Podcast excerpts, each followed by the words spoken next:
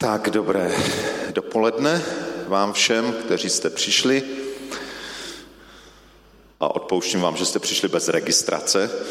Ne, neodpouštím, není třeba odpouštět, to je dobře, že jste přišli, jakéž by nás bylo ještě víc.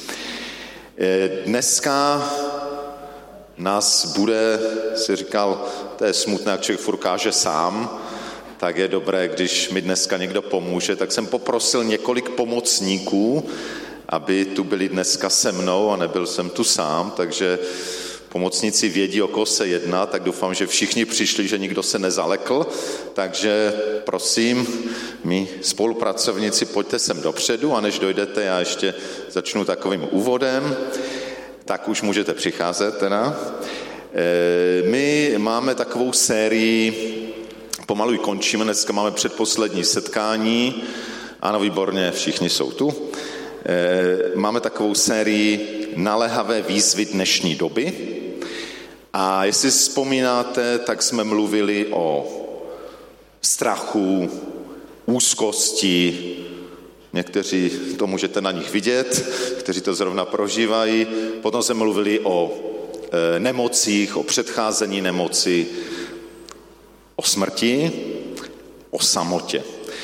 A všechno to nějak v souvislosti s tou zvláštní dobou, do které jsme vstoupili před rokem a čtvrt s pandemí související. A to dnešní téma souvisí s důležitou jednotkou, ve které žijeme a která taky byla docela zasažená tou dobou a to, a to je rodina. Já jsem to teda ani neplánoval, že to zrovna vyjde na ten den otců, tak to někdy tak Duch Svatý plánuje, to mě vůbec nenapadlo ale tak to vyšlo a to dnešní, název toho dnešního tématu je rodina a ponorková nemoc. Takže e, to nějak souvisí s tím, když možná vlivem toho, že někteří pracovali z domu, že děti se učili distančně, nebyli ve škole, ale doma, že možná v mnohých rodinách jste byli mnohem víc spolu, což z jedné strany může být krásné a z druhé strany těžké. Takže já jsem si pozval několik tady našich bratří a nakonec jedna sestra mi nedala košem, jsem za to rád, a e, z různých rodin, našich zborových, ano, a e, poprosil jsem, že se jich budu trošku ptát právě na tom, jak tu dobu prožívali, právě možná hlavně to, že, že byli víc spolu. Jsem tu dal jednu židli, jsem si říkal, kdyby eh, třeba někdo kvůli věku si chtěl sednout, anebo kdy někdo bude už tak zničený z těch otázek, že už nebude zvládat, tak abyste věděli, že tu máte takovou záchranou stanici. Takže ta židle je, pro vás už žádný jiný host nepřijde. Asi teda. Tak, eh, já mám několik otázek. Tak, první otázka bylo, jestli teda Jde o to, že nevím, nakolik jste to vy v rodinách prožívali, že jste byli v té době víc nebo možná někde mnohem víc spolu. Ať už s dětmi, tam, kde jsou rodiny s dětmi, nebo možná s vnoučaty, nebo prostě manžel a manželka. Tak se chci nejdřív zeptat, jestli to bylo těžké, a pokud to bylo těžké, proč to bylo těžké, jak jste to vnímali. Eh, nebudu dělat asi nějaké jako kolečko, tak eh, předpokládám, že postupně nějak všichni odpovíte, tak nějaký odvážný začne. Tak bylo to těžké být nějak delší dobu pořád spolu jako manžele s dětmi a, a co na tom bylo takové těžké? Tak myslím, že rychle se nadechoval. a, tak dobré ráno. A, ono je to hrozně, jakoby eh, záleží na pohledu každého z nás asi. Těžké to bylo. Pro ženu bylo těžké učit a pracovat. A po nějakém čase se objevily na pokojích nálepky typu nerušit, 8a, eh, 8b a tak dál. A myslím si, že to, co bylo těžké, bylo si stanovit hranice. A hranice nějakého teď jsme spolu, ale teď už ne. Jo, to bylo prostě takový jakoby proces a těžké bylo najít eh, a oddělit čas pro jednotlivé věci a jednotlivé úkoly, protože to všechno splývalo do jednoho. Děkuju. tak to je zkušenost otce eh, v rodině docela s vícero dětmi, školou povinnými, tak eh, co pan učitel? Dobré ráno. Těžké to bylo z různých pohledů. První pohled třeba technický, máme tři děti a v naprosté většině byli čtyři lidé připojeni na internet a na různých videokonferencích a jeden den v týdnu pět lidí, takže bylo těžké najít nějakou místnost, kde by si, jsme se navzájem nerušili. A když ještě potom třeba vypadne wi tak to potom bylo eh, tím tuplem ještě těžší, tak je rychle panika, zapojovat, vypojovat. Člověk čekal, když měl hodinu, tak doufal, že tam eh, ta děcka neutečou z hodiny za tu dobu. Takže po té technické stránce je velmi těžké, po té psychické. Eh, jak říkal Rycho o těch hranicích, byl to problém trošku, protože my jsme tak, my jsme tu ponorku nějak moc nezažívali z důvodu toho, že těch úkolů bylo tolik, že na nějakou ponorku prostě ani nebyl čas. E, takže člověk nepracoval 8 hodin, 9 jakoby denně, ale těch hodin tak bylo podstatně více a člověk to měl pořád v hlavě, pořád e, musel přemýšlet, jak ty hodiny udělat, potom posílat úkoly, kontrolovat 200 e, děcek. Takže eh, to bylo těžké. Děti měly těch úkolů, nevím jak u vás v rodinách, ale těch úkolů měli taky spoustu. Takže eh, člověk potom byl rád, když se v noci, když to nějak jako něco tam stihnul a nebyl nějak moc čas jako trávit čas spolu, že bychom si sedli a řekli jsme, no a teď co, teď nevíme, co dělat. Jo, takže kdo nechce zažívat ponorku, tak se, pře, tak se přehlčte úkoly a ponorku prožívat nebudete. Děkuju. Máme tu jednu maminku, tak co ta na to? Tak my jsme asi jedna z malá rodin, která nezažila ponorku, protože my jsme oba dva z Jendu opravdu neměli, kromě deseti dnů, kdy jsme onemocněli covidem, tak jsme neměli home office. Byli jsme pořád v práci.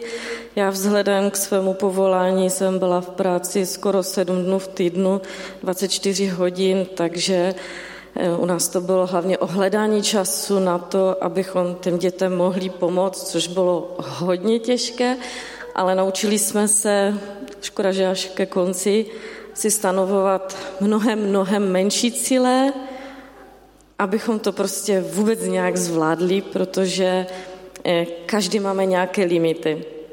Na dně jsme přišli taky, že musíme jít prostě dolů a asi to bylo to nejtěžší. Prostě najít ten čas, mít tu silu a mm, nemět ty strachy že to nezvládneme, když taky byly občas takové ty krize, když to nezvládáme, že to nejde a že to nepůjde, ale pán byl s námi a nějak jsme to zvládli, klasifikace za námi, prošli jsme a to je důležité.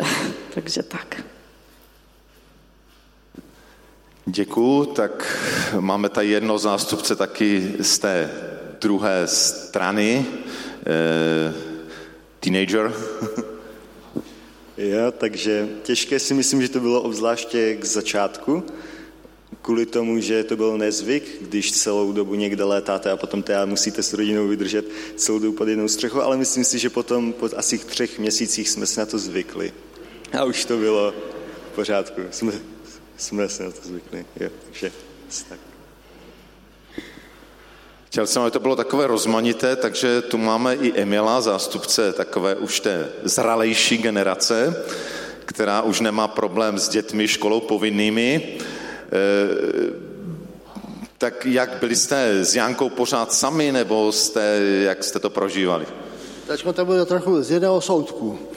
Vy to tam všichni taky mladí, my už jsme taky starší už, tak jsme ten první rok toho covidu jsme nafasovali děti, to bylo v Noru. Vnoučata teda. Vnoučata, tak, aj, no. A nejhorší to měla manželka, bo musela jim navařit. A dneska navařit vnoučatům to není sranda. No to, Oni mají sto chutí a kdysi byly, web, kdysi byly brambor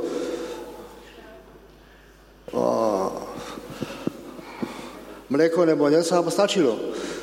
Ale tak, ale jsme to prožívali super. Nic nás nepotkalo, nic zlého, ani nemoc, nic. Covid jsme neměli v celé rodině, nic. Tady jsme chodili na náboženství, jak bylo obsazené, tak jsme si poslechali Poloka nebo Čecha na, na náboženství, kazání. Takže mm, prožívali jsme to šťastně. A i s dětma. Jsme měli víc, s jsme měli víc času, jsme se mohli věnovat z písma různé pří, příběhy o Josefovi a další, že za nás jsou.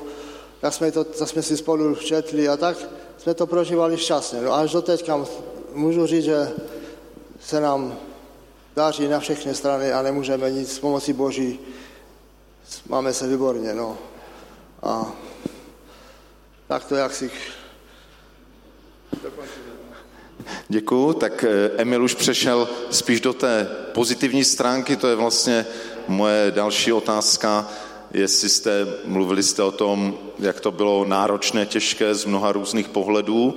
Eh, když už možná nepřímo přitom, ale možná už tak zpětně, vnímali jste teda nějaké pozitivní rysy toho, toho jiného období, té jiné situace. Emil už tu zmínil, že měli mnohem víc času z noučaty, což e, má své nároky, ale je super, takže viděli jste nějaké, nebo vnímáte nějaké, e, co vás to třeba naučilo, nebo co, co pozitivního na tom období bylo. David kývá hlavou, že ano, tak No tak určitě nás to s rodinou celkově více zblížilo, že jsme se naučili lépe spolu vycházet a trávit spolu čas.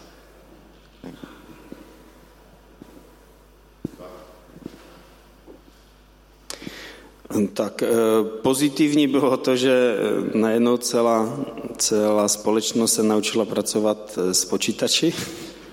Děti zjistili, že počítače teď jsou jenom na hraní, ale, ale i na něco jiného, eh, prospěšnějšího. Další věc pozitivního, co to přineslo, že člověk je rád, že má nějaký pevný bod, protože nikdo před rokem a půl nevěděl, nebo vůbec ani nepomyslel, že něco takového může přijít, kdy prostě všechno možné se zhroutí a najednou taková neomezená svoboda je omezená. A, takže člověk byl rád, že má nějaký pevný bod a dodnes člověk vidí, jak takový, takový chaos trošku v hlavách, lidé nevědí, co chtějí, ale hlavně, že protestují. A takže, takže toto člověk je vděčný. Druhá věc je, že člověk je vděčný za ty všechny aktivity, co měl, které najednou musel opustit na ten rok a půl, takže o to více se toho člověk váží i těch, i těch známých a, a přátel.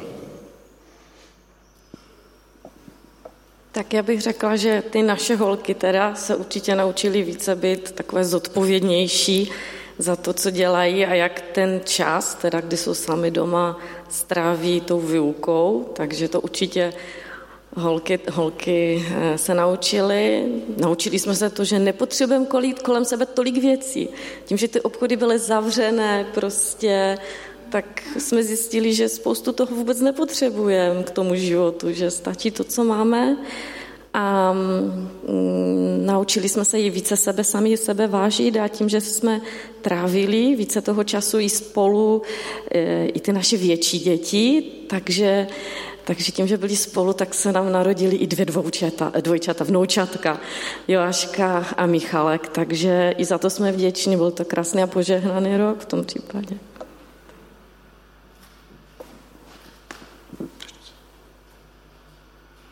Tak první pozitivita byla někdy před Vánoci, ta negativní pozitivita. Co bylo pozitivní za nás? Myslím si, že jsme se naučili víc si otupit hrany.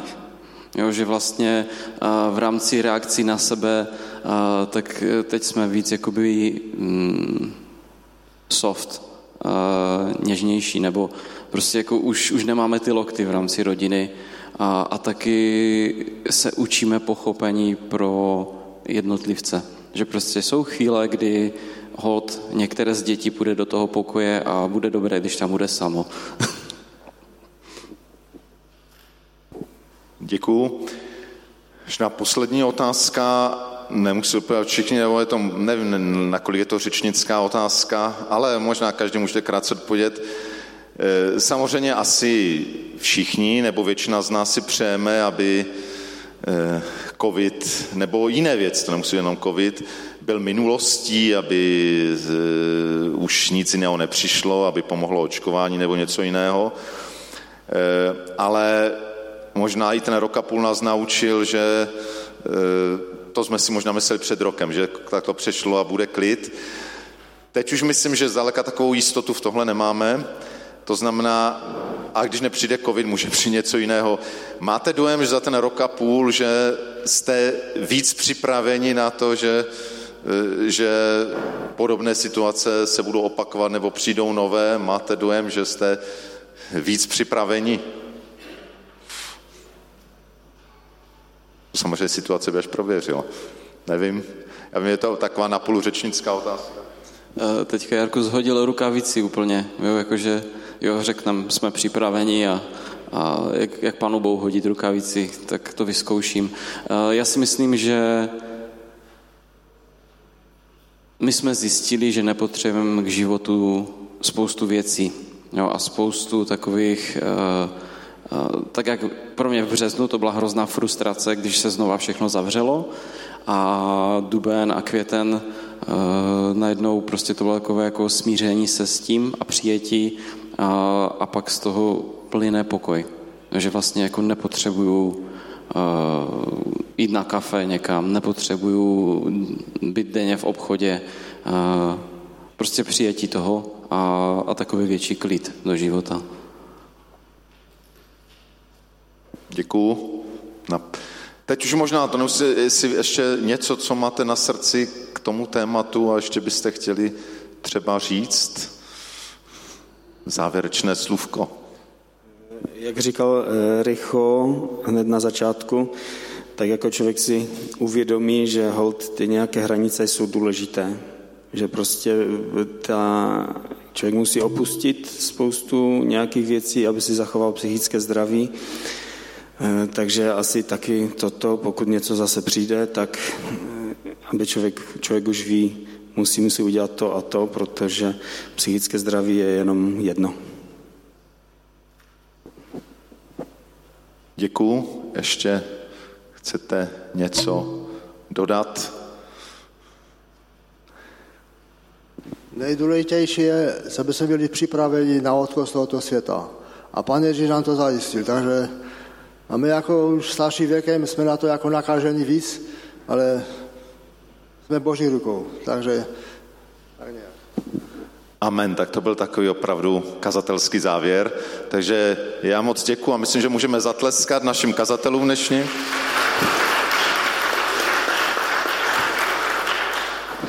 Tak já moc děkuji za vaši odvahu se sdílet e, s něčím, jak jste to prožívali ve svých rodinách.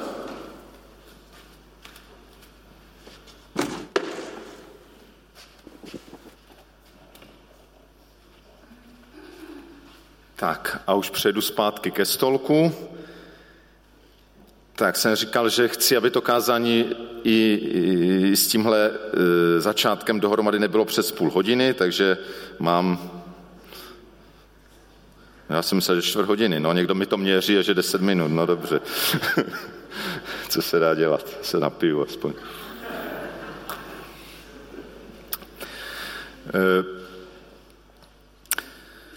Samozřejmě jsem nevěděl úplně, co v těch odpovědích zazní a, mm, a možná nějaká věc, kterou jsme se v té době učili v rodinách nebo možná v zaměstnáních jinde, že možná je určité napětí mezi nějakým ideálem, jaký bych já měl být, jak by to mělo fungovat v mé rodině a tak dál, a mezi realitou. Já bych chtěl přečíst jeden biblický text, který jakoby mluví o jiném napětí, ale nakonec myslím, že s tím napětí mezi ideálem a realitou to hodně souvisí. Je to s Galackým 5. kapitola, verš 16 až 25. Galackým 5, 16 až 25 a budu číst takového docela speciálního překladu. který je takový rozvinutý, ale snaží se o takzvanou dynamickou přesnost, takže si tam i to, co rozvíjí, tak se snaží, aby to bylo v kontextu písma, že si nechce nějak vymýšlet podle našich dnešních představ.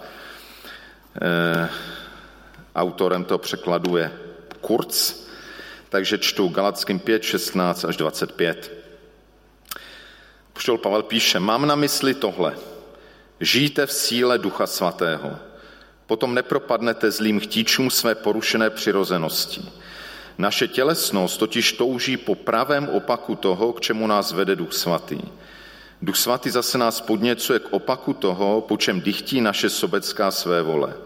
A tak je mezi tělem a duchem stálý zápas o vládu nad námi.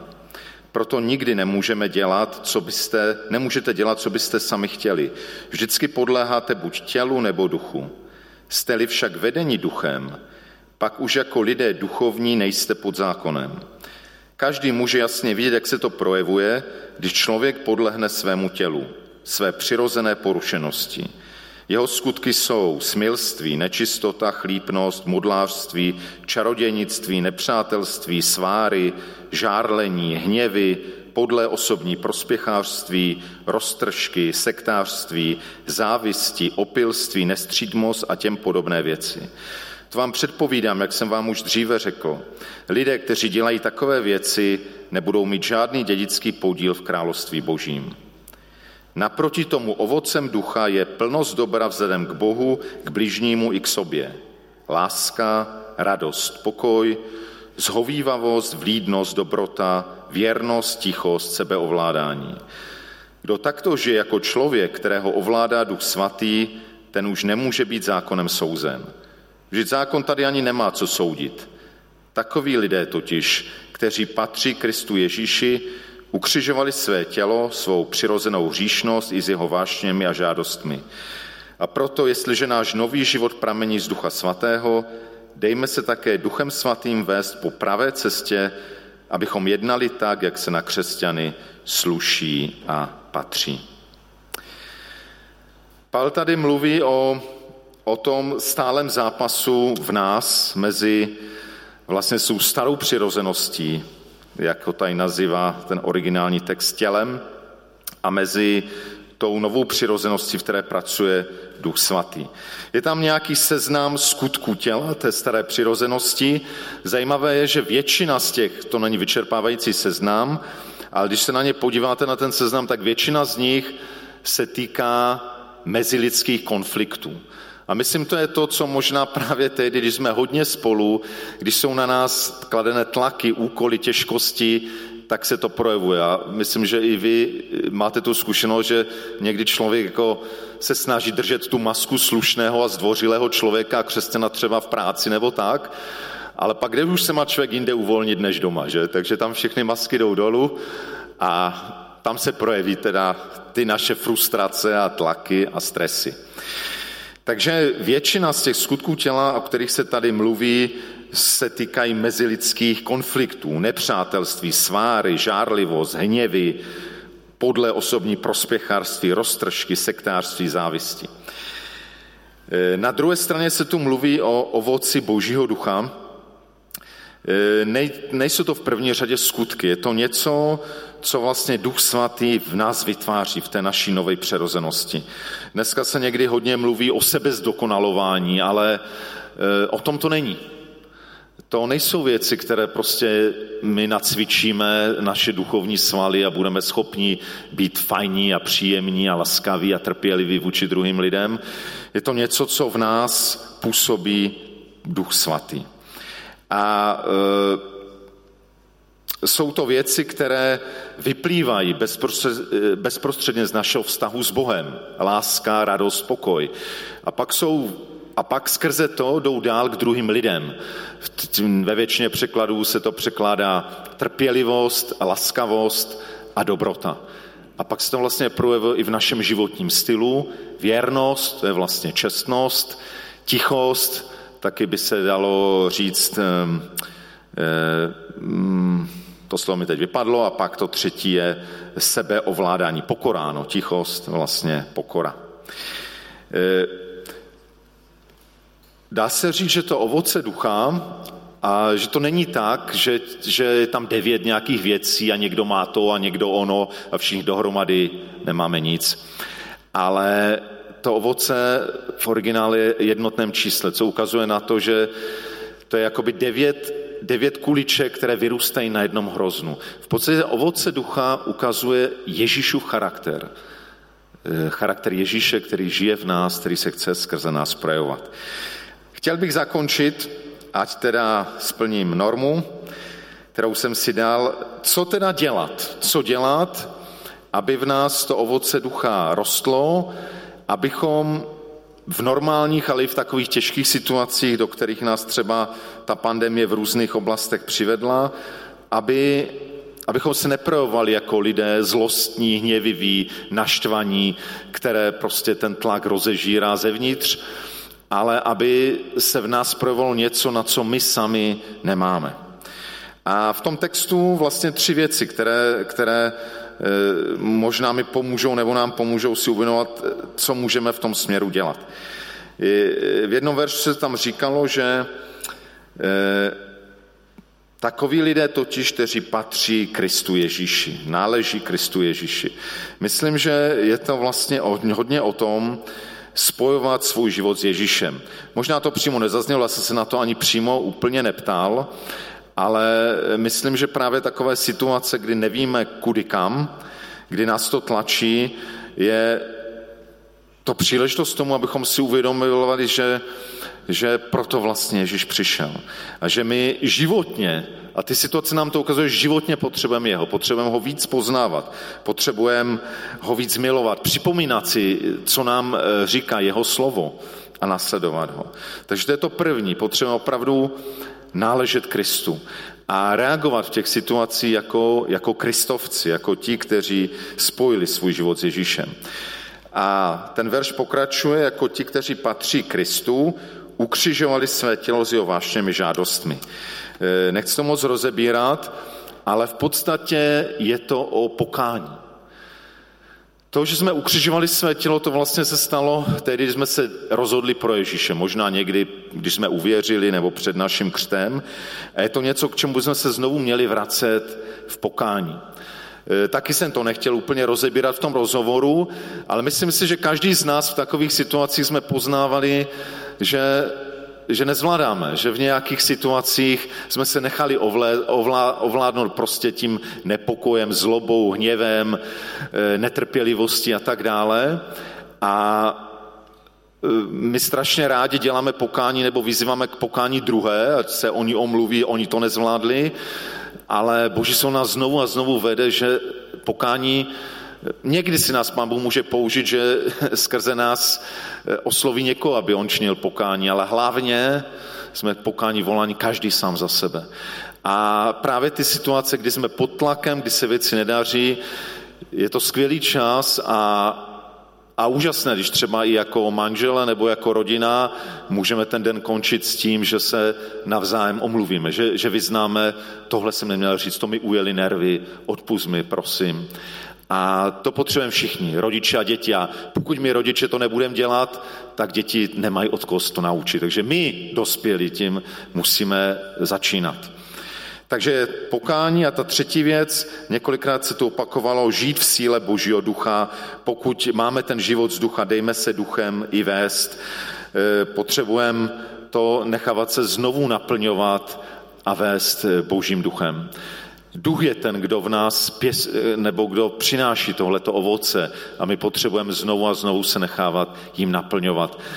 Skrze pokání se vzdávat ducha hněvu a ducha netrpělivosti a ducha vlastní spravedlnosti a tak dál a místo toho přijímat ducha svatého. Takže ještě jednou ty tři takové rady, e, opravdu náležet Ježíši, spojovat svůj život s Kristem, hledat ho, víc ho poznávat, Eh, učit se ho milovat. To druhá věc, být ochotný k neustálemu pokání. Být vnímavý na to, z čeho nás Duch Svatý usvědčuje, být ochotný to konat před Bohem, ale když se to týká mezilidských vztahů, vyznat svou vinu i, i druhým. A to třetí, nechat se naplňovat a vést Božím duchem. Možná úplně na závěr bych eh, skončil takovým jedním mini příběhem. A jeden, jeden mladý muž přišel k takovému nějakému svému duchovnímu rádci nebo takovému už moudrému muži a říkal, no, se mě dotkl duch svatý a cítím, jak, jak prostě tenhle svět potřebuje prostě ten, ten boží pokoj, abych chtěl udělat cokoliv, aby v tom světě byl, zavládl mír a pokoj, aby lidé se měli rádi. Co mám dělat, aby, aby tohle se stalo? Mám takové obrovské vize, jak ten svět změním. A ten moudrý muž na něho tak díval a říkal, no možná bys mohl začít tím, že příště nebudeš tak třískat dveřmi. Víte, někdy, někdy můžeme mít obrovské vize, jak změníme svět a myslím, že je důležité začít tam, kde žijeme, mezi těmi, s kterými jsme nejčastěji.